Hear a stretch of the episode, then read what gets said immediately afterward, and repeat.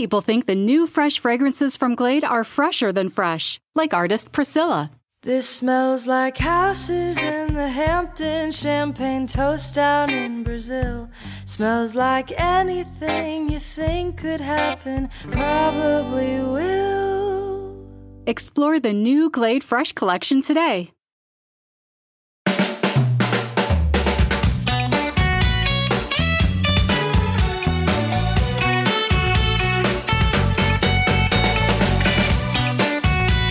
Hello, this is Pod Save the UK. I'm Coco Khan. And I'm Nish Kumar. And this week, we're saving the UK from pig-bothering former Prime Ministers. And poison pen letter-writing former Home Secretaries. Plus, we'll be joined by LBC presenter James O'Brien, a man who's been called the conscience of liberal Britain. As opposed to me, who's been called the man who absolutely ruined Britain. No regrets. Hi, Coco. Hi, Nish. Suella Braverman out of a job. Oh, yeah, yeah. The Rwanda plan declared unlawful by the courts. Andre 3000's got a new album coming out. It's a Diwali miracle. The whole week has been... It was Diwali over the weekend. Happy Diwali to all Pod Save the UK listeners. Festival of Light in Hinduism. And the light has shone through. Yes, there are heavy caveats to that. Suella Braverman's lost her job, which means she's probably going to end up being leader of the Conservative Party the next time that there's a leadership contest. The Rwanda plan has been stalled by the courts, but that probably means Rishi Sunak's going to try and take us out of various international legislative agreements. And the Andre 3000 album is experimental jazz float. So there are caveats to all of those things. But at the moment, I on occasion, you have correctly castigated me for an excess of negativity. So this week I'm full of sunshine. Fuck Suella. Fuck Sunak and his Rwanda plan. And Andre 3000 is back. That's amazing. That's great news for me. What a beautiful week. Our inbox this week has been full of hat chat. Yeah. Because last week you coined the phrase news hat. Yeah. If you didn't listen to last week's episode, please listen to last week's episode. It was very good. But if you didn't listen to last week's episode and you're wondering, what does that mean? None of us know either. Coco just used the phrase news hat. And our inboxes look like the inbox of a milliner's with the amount of hat-based conversation. This is from at Seabish. That's Seabich, which I really enjoy. They've tried to sort of work out what different items of clothing relate to in terms of news. So we've got news hat is the top news stories. Yeah. News belt is middling news stories. And news socks are the lighter side. At jwebster126 has said, a hat is the last piece of clothing you're putting on your head as you go out the door. A news hat is obviously the last story of the programme to leave on a happy note. The news hat is the and finally. Yeah. That's it's your moment of zen. Oh, I'm so touched that the listeners have written in to be like, no, don't worry. It's okay, Coco. You're not just a rambling mad woman staggering through life confused and shouting at clouds about news hats. We understand you. It's so nice. Someone called at Snug with 4Gs has said a news hat must be made from a copy of any of that day's newspapers. Okay. And at Vulcan Nerd, again, these usernames are all sensational. At Vulcan Nerd has said, whatever the news hat is, I demand that Coco wear it in the next episode. So I actually take back what I said. These listeners aren't on my side. They're on my side. Oh. Are you not going to wear a news hat in the next episode? No, I am not going to wear a paper hat made of yesterday's newspaper. I'm just realising as we're having this conversation that I did a photo shoot for The Observer, which is the Sunday edition of The Guardian newspaper, and I wore a hat made of newspapers. I wore like a paper hat, but there's an image of me with wearing a literal news hat, and that hadn't occurred to me until literally this minute. All this time, you've been making fun of me about a so-called news hat, and you have a news hat.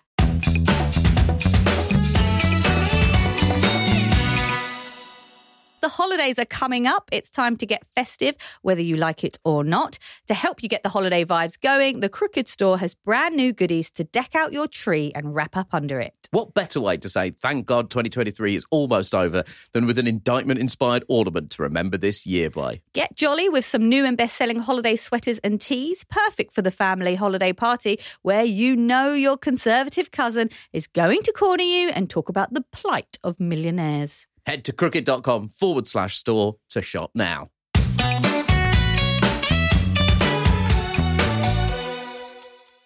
What a week it's been. There's lots more to be said about Cameron, Braverman and the fallout from the reshuffle to end all reshuffles. But our top story is that the government's £140 million plan to send asylum seekers to Rwanda, the central plank in their Stop the Boats policy, now lies in tatters after the Supreme Court ruled it to be unlawful. Here's Rishi Sunak trying to put a brave face on it at Prime Minister's questions. This morning also the Supreme Court gave a judgment on the Rwanda plan. They confirmed that the principle of removing asylum seekers to a safe third country is lawful. There are further elements that they want additional certainty on, and noted that changes can be delivered in the future to address those issues. The government has been working already on a new treaty with Rwanda, and we will finalise that in light of today's judgment. And furthermore, if necessary, I am prepared to revisit our domestic legal frameworks. Let me assure the House, my commitment to stopping the boats is unwavering. Yeah. So, obviously, I mean, he's just being openly laughed at in the Commons. There's a lot more to talk about this, but let's just get straight into it with today's guest, the journalist, author and broadcaster James O'Brien, who was just hot-footed it over from doing a show at LBC, which is the most popular talk show on British commercial radio. Apparently so, Nish, apparently so. His new book called How They Broke Britain is a damning account of how the country ended up in this current mess. Welcome to Pod Save the UK, James. Thank you for having me. Well, it's an absolute pleasure to see you. Let's just go straight in on this. So this has been the flagship policy that has sort of crashed and burned a few times. I mean, not in any meaningful sense of the word policy, actually, because the more you dig into it, the more you look at what's happened today, you remember that it was Boris Johnson that started it, you see, with Priti Patel in the Home Office, which means it's a Boris Johnson-style policy, which means it was never actually designed to deliver anything substantive or meaningful. When they were presented with this real problem or their problem with small boats. So we can't fix it, but we can't admit we can't fix it. So we've got to say something. I know, let's deport them all to Rwanda. Johnson would have been happy with that because his job was only ever to get through the next news cycle and then the next bucket of crap that landed on his desk, he'd deal with in exactly the same way. What's weird is that Sunak, I guess, stuck with it when, I suppose, politically he had no choice.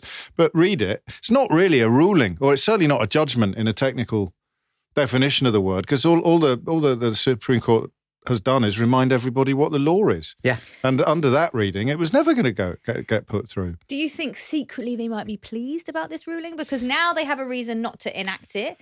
It would have cost too much. It's not workable, not really. And they have a whipping boy, you know, those lefty judges. Yeah. Enemies of the people. I think if it hadn't gone so far, they might have derive some solace from that. But it made it categorically clear that even if we'd somehow extricated ourselves from the European Convention on Human Rights, we would still be breaking all sorts of international law by trying to send people to a country adjudged to be unsafe. So there's 50-odd of them, Tory MPs and a couple of Ulster Unionists, who've already, the mandate was introduced earlier this year, they've already said, well, let's get rid of all the laws. Let's get rid of the torture one. Let's get rid of the United Nations Convention on Torture. Let's get rid of the United Nations Convention on Refugees. And these are the things that were put in place in the 1950s to prevent another Holocaust. And I saw Ian Duncan Smith and certainly some other Tories in characteristically smug and arrogant fashion insisting that the policy was something quite different from what it actually was. So a lot of people who supported it believed, for example, that an asylum seeker would go to Rwanda, have their application processed there according to British law, and then if successful, come back and live here as someone who had been granted asylum.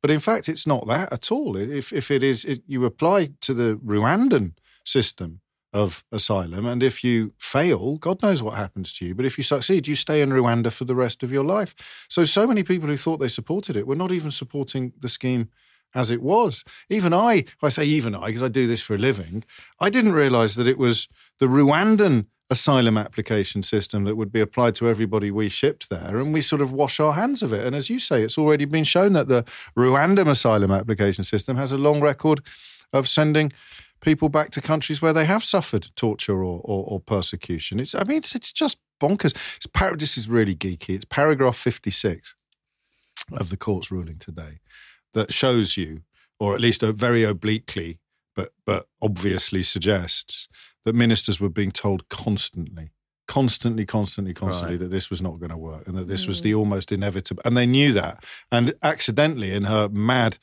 post-sacking letter, Suella Braverman kind of gave the game away when she said to Rishi Sunak, and you haven't done this, and you haven't done that, and you haven't done this, when all of those things were things that would need to have been done in order to circumvent the law that has been enforced today or we've been reminded of today. Yeah, I mean, that's the perfect point to bring up Suella's bout of intellectual diarrhea. I mean, it's promised a lot of bits of information. It's suggested that it's hinted that she has some evidence that Sunak has gone back on promises that he's made. But was it possible to read that letter as anything other than the starting gun for her campaign to be the next leader of the Tory party? Well, I mean, you could read it, I suppose, as the finishing line for any vestiges of credibility that she possessed. It was a sort of screeching, hateful, vitriolic,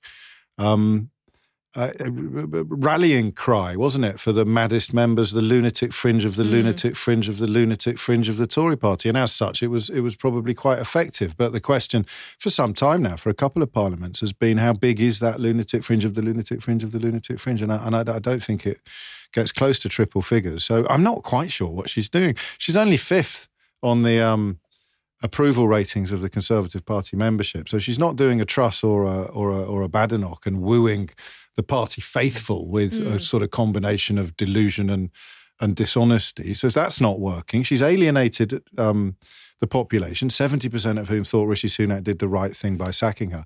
It's arguably, and you need to check this, it might be the most popular thing Rishi Sunak has ever done. That's exactly what I was going to say. I was just like, I thought this actually might play really well. Yeah. Although having seen him just then in PMQs, where he kind of said, actually, I stand by everything. Yeah. And they're not far off, What he said there was, she didn't dump me, it was mutual. Yeah. Here's the thing, I just wonder if I'm just really burned by the last decade and a half where the hard right of the Tory party, and in fact, the hard right of British politics, full stop, wants something to happen. Everybody says it's definitely not going to happen, and then it happens. And it starts with hacking the state to the bone through an austerity programme that we're still counting the cost of. Brexit, the prime ministership of Boris Johnson. These are all things that start on the hard right of British politics or the hard right of the Conservative Party and then end up happening. So again, I now assume that Rishi Sunak is going to try and circumvent international law, and then Suella Braverman's going to be prime minister. And then, as such, am I guilty of overstating the power that this right-wing fringe still has? No, I mean, not least because, of course, they have the full-throated support of most of the newspapers still. And that is why the momentum you describe can build, despite the fact that there's a lack initially of popular support. So let's get on to your book then, James, How They Broke Britain. So it has a chapter on 10 individuals that you've singled out as being responsible for breaking Britain. I mean, just in this conversation here, we've spoken about a lot of very bad people. Yes, we have. How did you whittle it down? It was really easy. I wasn't sure it would be. Initially, it was going to be called The Men Who Broke Britain, but then Liz Truss happened. Yeah. So I had to give her a chapter, albeit it's a very short chapter, for obvious reasons. I identify three engines, and we've touched on two of them already. You've got the mad far-right element of the Tory party, which isn't really an element anymore. They're in charge, have been since they got rid of Theresa May, really. And then you've got the right-wing newspapers. So you've got Murdoch's Empire, you've got Paul Dacre's Daily Mail Empire, and then you've got the Telegraph, which is the maddest of them all, actually. They're the ones that run comment pieces saying things like Kwasi Kwarteng's budget is the finest budget of my lifetime, with no consequences. You don't get punished a week later when the economy has been driven off a cliff. And then the third element of it, which I think is possibly the least understood or the least obvious, is this coterie, a very incestuous network of lobby groups, secretly funded lobby groups, essentially operating shilling for big business, whether it's tobacco or banking or junk food manufacturers, just wealth, really, wealth. And they call themselves think tanks. And they, of course, pop up all over the place with fancy names that are completely made up, like Institute of Economic Affairs or Centre for Policy Studies. And they've got no more qualification to talk about any of this stuff than the average school leaver has in most cases. Yeah. And yet they've managed to infiltrate every single lever of the British media, putting forward precisely the same bogus free market ideology that what used to be the lunatic fringe of the Tory party promote. I hadn't expected to discuss this with you at all, given his return to prominence. No. But let's start with David Cameron. Yeah. I don't think any of us expected to be here discussing David Cameron, Foreign Secretary. On Monday, Coco and I did a kind of bonus podcast, although bonus normally means something good has happened. Yeah, I know. We did a reverse bonus episode to cover the return of Cameron. Just because I can't think there's a clip that summarises David Cameron's political career better, let's just remind ourselves what the actor and modern philosopher Danny Dyer said of David Cameron after he quit after the Brexit referendum. So what's happened to that twat David Cameron who called it on? Let's be fair. Oh. I think you're referring to our former Prime Minister. Yeah, but how comes he can scuttle off? He called all this on. Mm. Yeah. Yeah. He has no regrets. Where is he? He's in Europe, in Nice, with his trotters up. Yeah? Where is the geezer? I think he should be held accountable for it. He should be held accountable for it. It's a valid point. A lot of people do feel... Twat. It's the second twat. It's the second twat. It's a double twatting. That's perfect. Each of the chapters starts with a quote. A very erudite quote. Yeah, going to be illustrative of the content of the chapter, and you picked the Danny Dyer quote. No contest. But so he said that in 2018, and... at the time, I didn't think it was possible that there'd be a better epitaph for his political career. What do you make of the comeback of David Cameron? It's hard to see what's in it for Rishi Sunak. Yeah. I presume some sort of hope that there'll be a political osmosis. Cameron won 1.5 elections, one with an outright majority and one which saw him go into coalition. There is, again, largely because our print media is so bent, there is a perception that he was good at stuff, although I think that one Labour MP today asked Sunak to mention a foreign policy triumph that David Cameron had delivered, and they couldn't. Because he said he organised a very good G8 summit. It, that was it. That was incredible. The extent of his foreign office achievement. Lovely. I'd say we had some lovely canapés. It was the best. It was the best sandwiches at that G8. Seriously, you shouldn't have missed that G8. From Cameron's point of view, I think quite happily, for me, the chapter makes it perfectly clear why he thinks he's perfectly suited to come in and be Foreign Secretary, because he still thinks he's a genius. He still thinks he's some sort of political sage. But how can he think that after... Well, I mean, there's too many mistakes to name. Yes. I mean, obviously, austerity, Libya. But I do want to focus on Greensill. Yes. Because... No. That's all been dealt with, Coco. Sorry, have you not been paying attention? I've answered all these questions before. That's all been dealt with entirely to my satisfaction. Yeah. That was weird. It was like he was in the room. That's what he does. After, just in case there are listeners that don't know about this, and there may well be, because it doesn't seem to... Because of the newspapers. Yeah, exactly. Greensill was a company that Cameron was working for after he left office and left politics, we thought. And during the pandemic, he was found to have been lobbying on their behalf to get pandemic relief money, including correspondences with the then Chancellor, Rishi Sunak. And a Treasury Committee report found that he hadn't broken any of the rules, but only because the rules were wholly inadequate. Yeah, pretty much. It actually suggested that we need to actually revisit the conduct of people who have been Prime Minister. He didn't get any of the loans, but Sunak was... I think it's fair to say he was getting the kind of personal responses from Rishi Sunak that the rest of us might struggle to have secured during that time. And also big question marks over Cameron's links with China as well. That's, I think, even bigger potentially on the sort of world stage. Yeah. Starmer went in very hard on those China links at PMQs today. Here's a clip. A few months ago, the Intelligence and Security Committee said that the now Foreign Secretary's role in a Chinese investment fund may have been, and this is their words, engineered by the Chinese state. I hardly need to remind the Prime Minister of the threat posed by the Chinese Communist Party or the intimidation against members of this House. So when will he instruct the Foreign Secretary to give full public disclosure of his work for Chinese interests? So I just want to ask you, do you think he's fit to be Foreign Secretary? Well, without the full disclosure that Keir Starmer has just called for, or without proper accountability for the millions of pounds that he took from Greensill shortly before it went bust, I'm not sure he is, actually, but this is very much a theme of the book, the old standards, the old requirements, the most basic sort of checks and balances on power have just completely disappeared. They've been completely torched. He's not, by some distance, the most egregious offender, but you know, puts you in mind of the Russia report that Boris Johnson sort of tried to keep under the sofa, and just lots of other, and the Privileges Committee deciding that Johnson was in contempt of Parliament, and then half a dozen Tory MPs came out and attacked the Privileges Committee. Mm. And when Owen Paterson was found to have lobbied against the rules, traditionally you take your medicine, you know, you take your punishment like a man, they would say in those circles, but they didn't. They all banded together, Johnson, Rees-Mogg, Charles Moore and a few others, and they formed the Save Owen Paterson Society. So at some point between 2016 and now,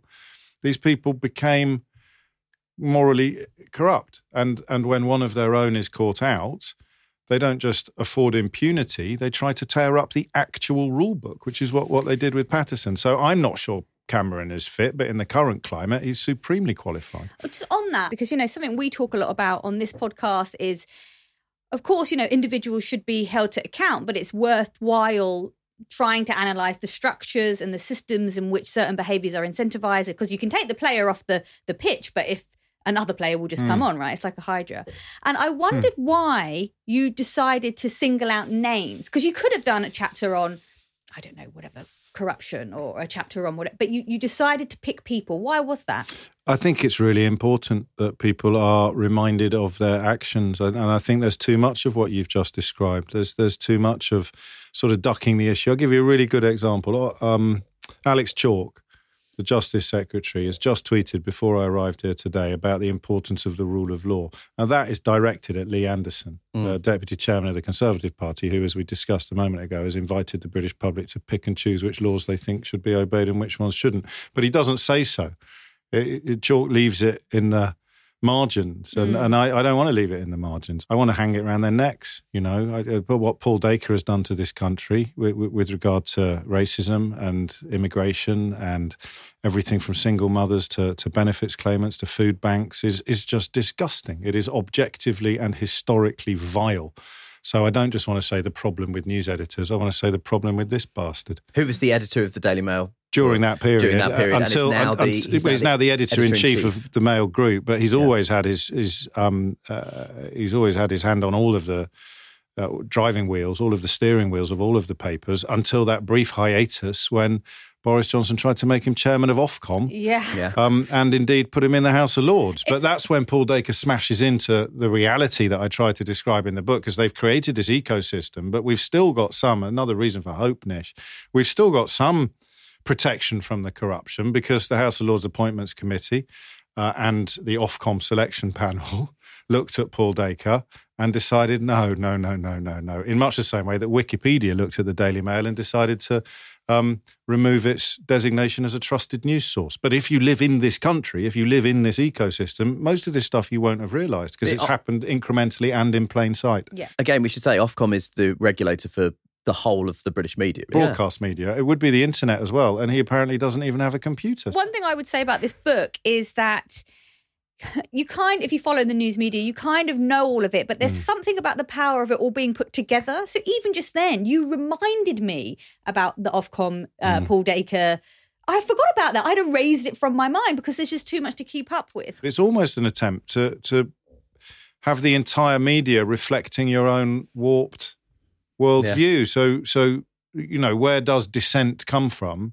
Well, it doesn't come from any of the places that we've talked about. It doesn't come from the Telegraph or the Mail or the Times, but Times a little bit, although that's getting worse, because the bloke who edits the Times now used to edit the Telegraph, used to edit the Sun, and used to be deputy editor of the Daily Mail. I mean, I don't think people fully appreciate how incestuous this all is. I honestly think they look at the BBC, at Channel 4, and to a lesser extent at Ofcom, and think, well, if we can just get them scared as well, then there'll be nothing to challenge our unleavened diet of propaganda and othering. Paul Dacre doesn't think it's propaganda. He honestly is terrified of all the things he tells his readers to be terrified of, but the rest of them are doing it cynically. Murdoch is doing it cynically for commercial reasons, and they hate the BBC for two reasons. Number one, it can offer up an alternative to the diet of propaganda and hate, and number two, they're not making any money out of it. Yeah.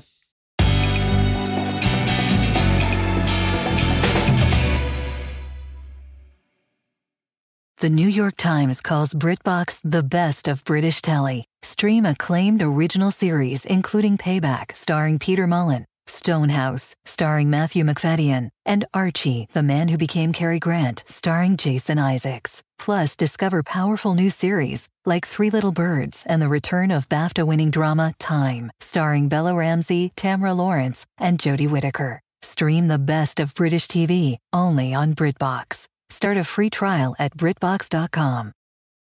Save big money on everything now at Menards. Make quick work of your outdoor cleaning project with Masterforce outdoor and landscaping tools. The 80-volt cordless trimmer is powerful, efficient, and hassle-free, so you spend less time working on your yard and more time enjoying the results. On sale now through May 19th. Check out our wide selection of Masterforce tools and see the rest of our deals on Menards.com. Save big money at Menards.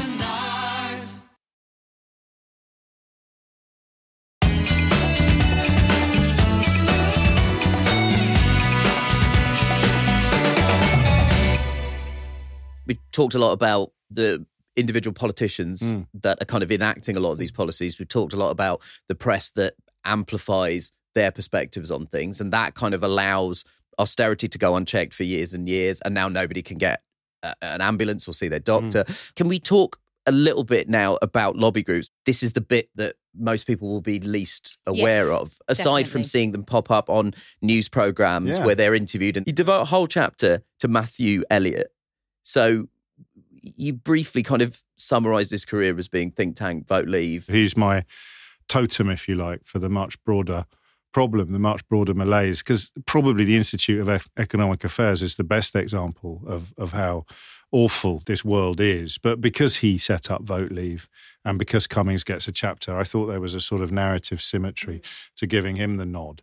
But what they do, and what was remarkable actually, and I couldn't believe this, is I found a book by a bloke called Madsen Piri who set up something called the Adam Smith Institute 30 or 40 years ago, which does exactly the same job as the Centre for Policy Studies, the Institute of Economic Affairs, the Taxpayers Alliance. They just represent the interests of wealth while pretending to be profoundly academic and authoritative. And he actually wrote an autobiography called, I think it was even called Think Tank. And in this autobiography, he gave the game away. He said, when we first started out, we'd all meet on Saturday nights in the Cork and Bottle Wine Bar in Leicester Square.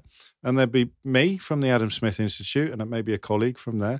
There'd be a couple of the guys from the Institute of Economic Affairs, a couple of leader writers from the Telegraph and maybe from the Times, a couple of special advisors from the Conservative Party, maybe a couple of up-and-coming young MPs. And we would sit there on Saturday nights and discuss how we were going to help set the agenda for the week ahead. And they'd end up with the journalists writing the articles that they wanted to write. At the same time, Andrew Neil was editing the Sunday Times and was putting pamphlets published by the Institute of Economic Affairs in the newspaper as if they were news, particularly a character called Charles Murray, who was very much into the underclass. He was constantly writing about the underclass and suggesting even that single mothers should have their children taken away by the state and put into kind of orphanages or put out for adoption by more middle-class couples, more middle-class families. And all this was percolating. And Piri writes, he details the extent of their media, their print media influence, and then writes quite a poignant line I found, which is something like, but of course we had no ins whatsoever into broadcast. And now you cannot turn on Question Time or the Daily Politics or even my own radio station, not on my watch, but on what programmes presented by perfectly decent people. Producers need to book someone to put forward a certain position, and time is short, and they will book someone from one of these outfits. And Civitas is another one, was even part of the Institute of Economic Affairs. It just hived off because I think they realised about 15 years ago that the more names we've got, the more different names we've got, even though we're all in the same building, effectively, or certainly in the same tiny little corner of Westminster Circle centred on Tufton Street, which has become a byword for this network. The more names we've got, the more programmes we'll appear on, even though we're all singing from exactly the same hymn sheet. Yeah. They can't have someone on today from that outfit if it's got the same name as the outfit that the fellow was on from yesterday. So let's all give each other, let's all have different names. And Shamir Sani, who history will judge very warmly, a very brave young man who blew the whistle on the vote leave law breaking. Yeah.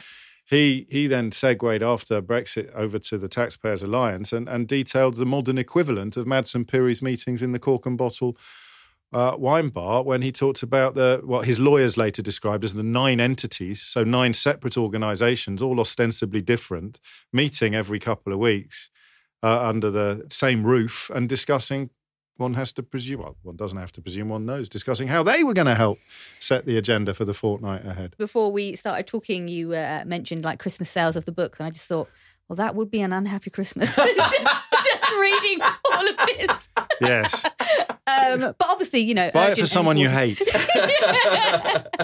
We should talk briefly about the kind of outlier in the book, which is Jeremy Corbyn, which I sort of found a strange inclusion, only because...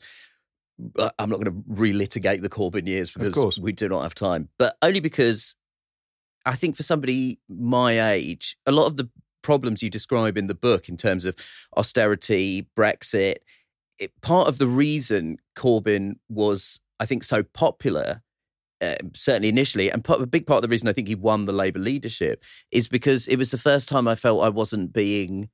gaslit about the 2008 financial crisis. Yeah, you know, we'd spent years hearing that it was a result of excess public spending, and so if Corbyn is it surely not a failure of the entire rest of British politics that nobody else was saying anything, making any sort of offering to the sort of post-2008 financial crisis generation. Yeah, I think Ed Miliband would dispute the idea that no one had challenged the Tory narrative, but Corbyn certainly seemed to offer up something very new and very fresh, and that was the work of the people around him. So what that chapter explains is really how his great tragedy was that he was a representative of something very attractive, but as an individual, he was almost supremely ill-equipped to actually deliver it. So you saw it this week, and here's a phrase I don't say very often, but on Piers Morgan's programme. Are they a terror group? Everybody knows what they are. Are they a terror group? Look,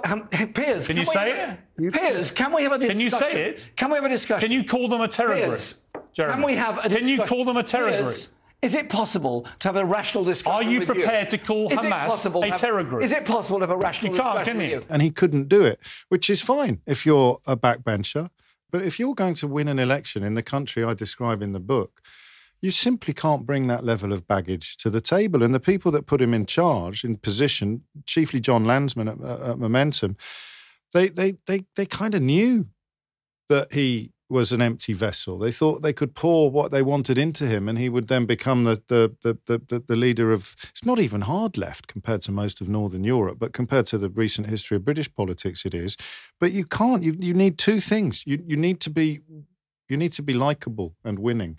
And all of the people that really like Corbyn are the people that never saw him being interviewed by Krishnan Gurumurthy quite early on in Channel 4 News, or haven't seen what happened on Morgan's show the other night. He was always petulant, thin-skinned, petulant, arrogant, and not very bright. So it doesn't matter how beautiful the policy offer is. By the time you come to the 2019 election, and somebody somewhere had to try to stand against the unconscionable, Boris Johnson, we as a country ended up with the unelectable, Jeremy Corbyn, and that is part of the national tragedy. After the 2017 result, he started believing his own hype. He drank the Kool-Aid of his own sort of cultish support, which was a shame, but I defy anyone not to have their head turned by that. But the 2017 result was all about Brexit. That was people thinking this is our last chance to possibly press pause, maybe to measure twice, cut once, possibly even to have another referendum. And obviously by 2019, everyone had realised that ship had sailed, and part of the reason why it sailed is because Corbyn never really campaigned for Remain, and certainly never did anything after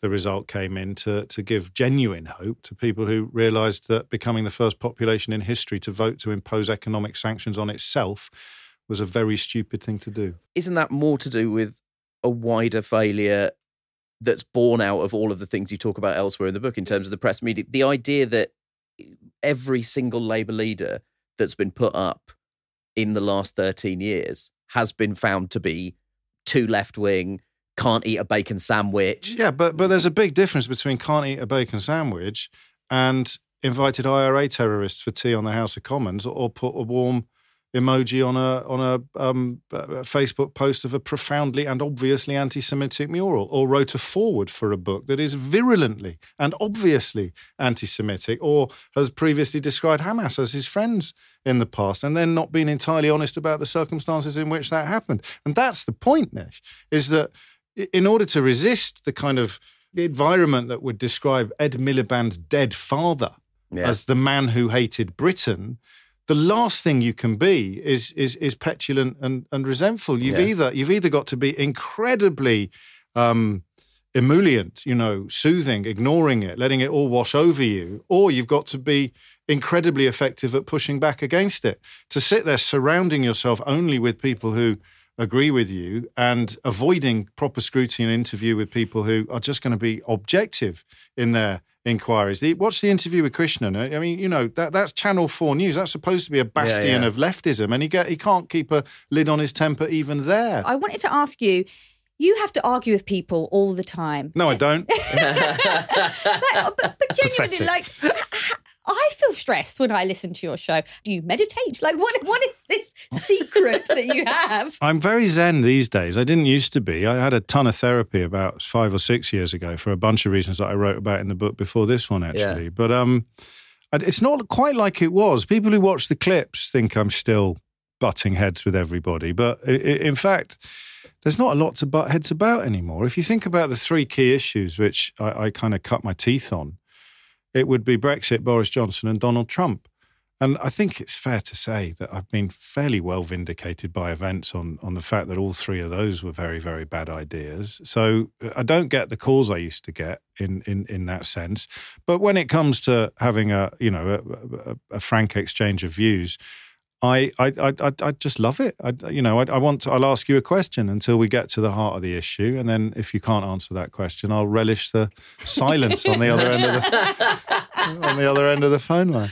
I want to ask you something, just because I think there's a vague, loose parallel between us in that post 2016, post Brexit, post Trump, there was a kind of explosion of interest in political commentary and comedy that engaged with the news from somewhere from the left, centre left to the broad left. There was a kind of level of interest. I felt in my career an upswing in terms of the level of attention.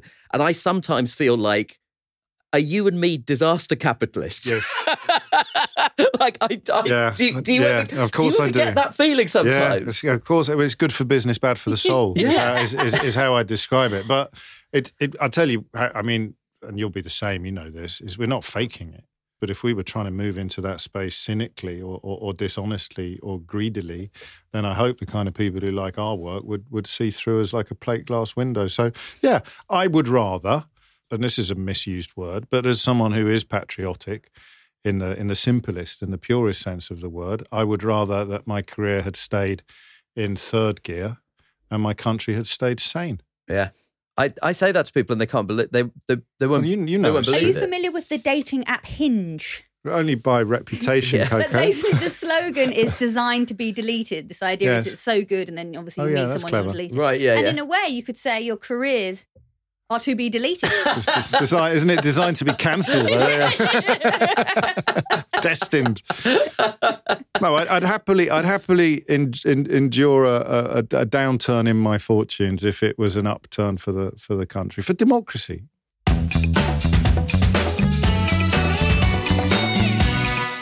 So look, before we get into heroes and villains, as if to sort of illustrate the point about the speed of things. Yeah.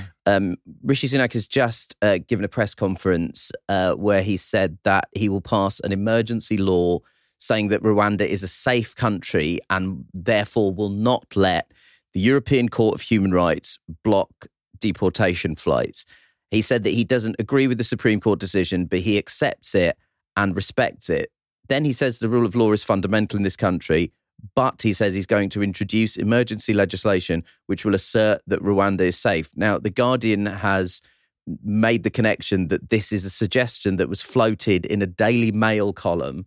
So again, you're your book is coming true. Like, I mean, your book has been clearly illustrated by this, because Johnson back in June used his Daily Mail column, editor-in-chief of the Daily Mail Group is, of course, Paul Dacre, to say that the way to end the legal blockade in Rwanda would be to designate it as a safe country. I honestly don't understand. I don't understand how he can do that. Well, my immediate reaction is they're saying, I believe this, but I don't. And I believe that, but I don't. But I do, and I don't, and I do, but I don't, but I do. I think, and this is off the top of my head, so forgive me if I get it all horribly wrong, you can change the British law in order to designate Rwanda a safe country, but you'll still be an obvious breach of... So there's two problems with that. You'll still be an obvious breach of international law. So you're essentially stepping out of the network of obligations and laws that protects civilization. And I'm pretty certain that they'd have to get it through the House of Lords. So good luck with that, even though they've got... David Cameron, I suppose, they've added to the benches this week. I can't see David Cameron being comfortable with any attempt to... You can't say, and this is very Johnsonish, you can't say we respect the rule of law while simultaneously subverting it. So those are the two most obvious problems, is that we would be stepping into a kind of international no man's land, legally speaking, and we're not the only country in the world that's got problems with refugees or asylum seekers, political problems as well as perceived problems. And the second bit is they'd have to get it through the House of Lords. And they wouldn't. They couldn't. But Sunak is also so venal and spineless. You've got a Prime Minister who essentially is, because he has no mandate, is essentially completely being puppet mastered by the fringes of his party, essentially. Well, it's always a possibility. I thought earlier this week, that he might be just cutting his losses and deciding to go into the next general election, at least being true to whatever his principles are. Yeah. So he got rid of Braverman and put Esther McVeigh in a non-existent job. Yeah, the minister for pushing woke people over. Gammon Maypoles. He was kind of, calling time on the culture wars. I don't know. I think that 24 hours from now, the conversation might sound slightly different. I cannot see how a government seeks to subvert, really, never mind avoid, some really important international, supranational legislation. Like you said, Nish, just 2 days ago we were talking about perhaps the real Rishi Sunak has finally arrived. Yeah. And maybe he's more to the centre than we thought, but it's, he's quite scary in some respects, because the fact that you don't know what he believes is even more... You should put him in the book.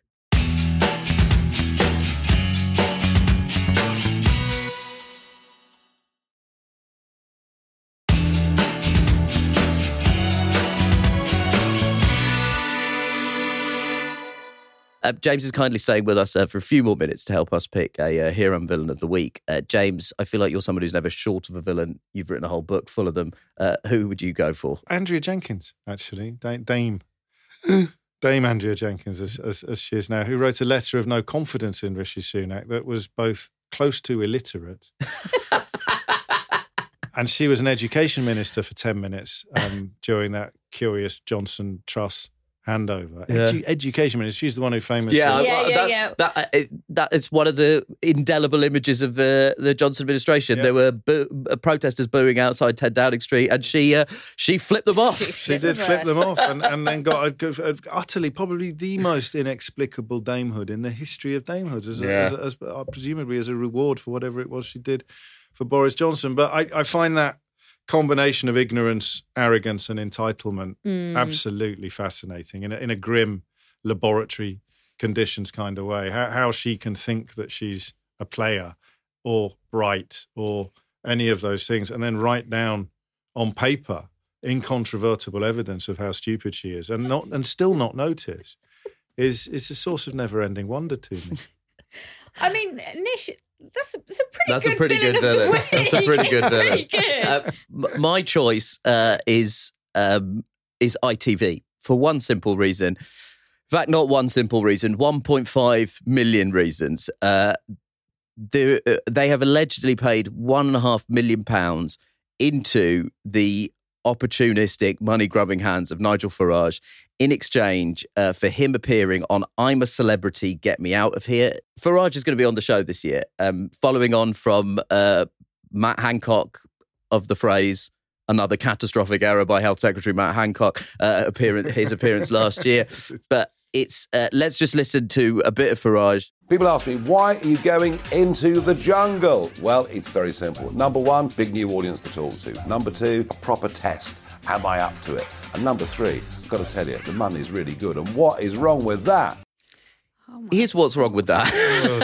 It's a long list of reasons. The reason I'm picking ITV and not Farage is because, once again, this is an example of enabling and effectively, for want of a better term, fun washing a deeply, deeply unpleasant, vile man who's propagated some of the most hard right conspiracy theories. And I mean, for better or worse, absolutely for worse, Nigel Farage ultimately is the most significant and influential politician of the last 15 years in British politics, maybe this century in British politics, because he has essentially called the tune that the Conservative Party has danced to because of their fear of him on the right flank. And now the man who stood in front of a Breaking Point poster, which was eerily reminiscent of 1930s Nazi propaganda, is now going in to a fun reality show where he gets to eat bugs and present himself as being a relaxed, fun guy.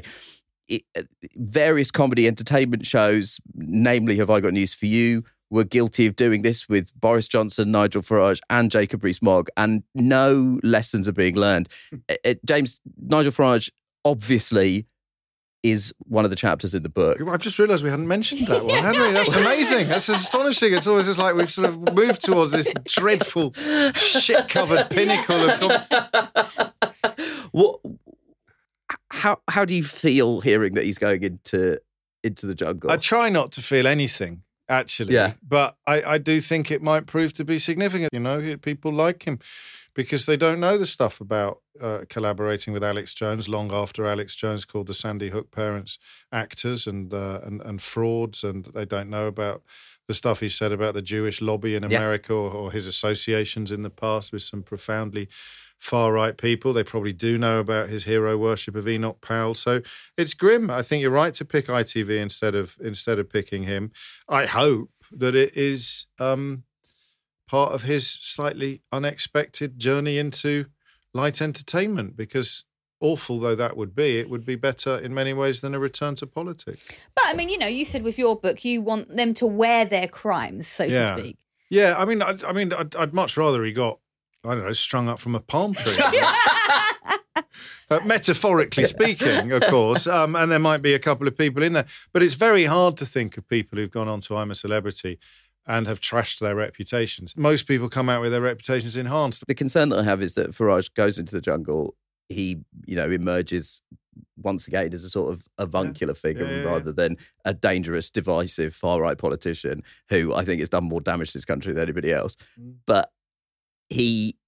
and then relaunches it as a pad to... I mean... yeah, you can't rule anything out. He is shameless. He is utterly and entirely without shame, and therefore you can never rule anything out. And I do think ITV have... I wondered a bit about Anton Deck, actually, and because they're not stupid. No. And they're not politically disengaged, and one presumes that they would be as repulsed by elements of Farage's shtick as all decent people are. And I wondered whether any of it would tarnish their reputation, but I suspect not. Let's finish on a positive note. James, have you got anyone to nominate as a hero of the week? I got a hero of the week. I don't know that I have. That's how bleak everything is at the moment. I'm going to pick Stuart Lee because he's my hero every week. And he very, very unexpectedly agreed to...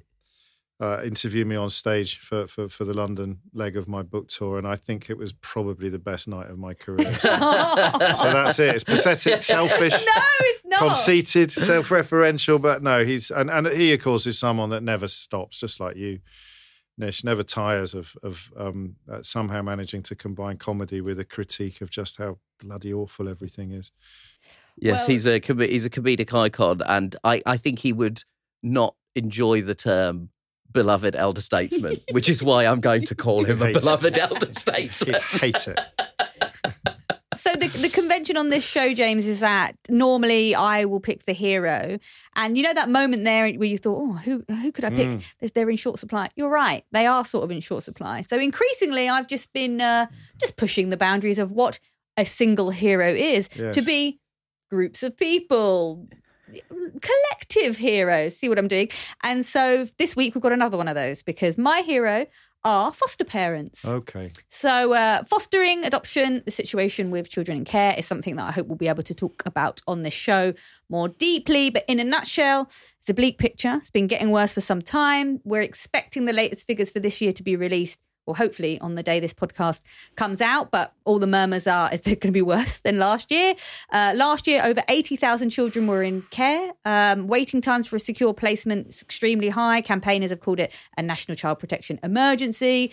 There's also the issue of declining numbers of foster parents, not to mention lack of funding.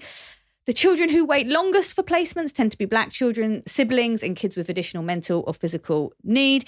And annoyingly, that's more than annoying really, it just doesn't seem to be on the agenda for any of the main politicians. It's not in any manifestos. It doesn't seem to be a priority. And I think that's really, really sad. It's a systemic failure, let's be frank about it. And so many children enter care because of poverty.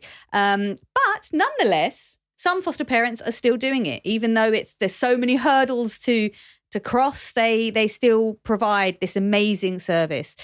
So there are 44,000 foster families in England looking after 57,000 children, just above. I mean, look, every single family deserves to be our hero of the week. I did find one case study from Plymouth. A lady Hang on, can I just withdraw my nomination, please?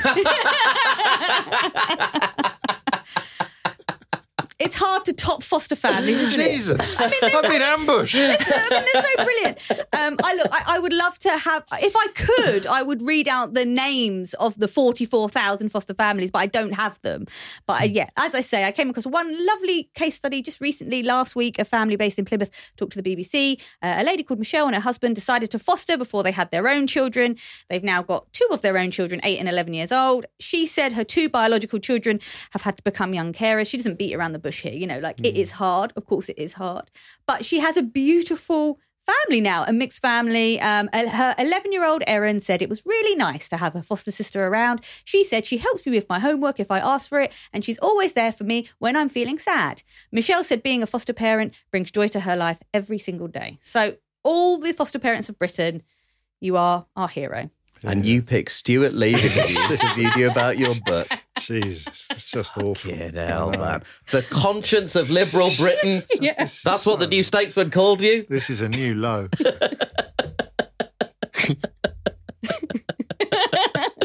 That was very, very lovely. That's all we got time for this week. Before we go, massive thank you to James O'Brien, our guest, for joining us. Yes, thank you so much. Giving us so generously of your time. Thank you. And just a reminder, his new book, How They Broke Britain, is out now. Am I right now? Oh, yes. In all good bookshops. And mediocre ones. You can get in touch with us by emailing psuk@reducedlistening.co.uk. We love hearing your voices, so do send us a voice note on WhatsApp. Our number is 07514 644 572. Internationally, that's +44 7514 644 572. We'd love to get your thoughts on what we've discussed on this episode, or you can send in a question about British politics, or just suggest something you'd like us to cover. Pod Save the UK is a reduced listening production for Crooked Media. Thanks to senior producer Musty Aziz and digital producer Alex Bishop, with additional production support from Annie Keats-Thorpe. Video editing was by Will Darkin and the music is by Vasilis Fotopoulos. Thanks to our engineer David DeGahi. The executive producers are Anishka Sharma, Dan Jackson and Madeline Herringer, with additional support from Ari Schwartz. Watch us on the Pod Save the World YouTube channel. Follow us on Twitter, TikTok and Instagram, where we're Pod Save the UK, all one word. Hit subscribe for new shows on Thursday on Amazon, Spotify or Apple, or wherever you get your podcasts.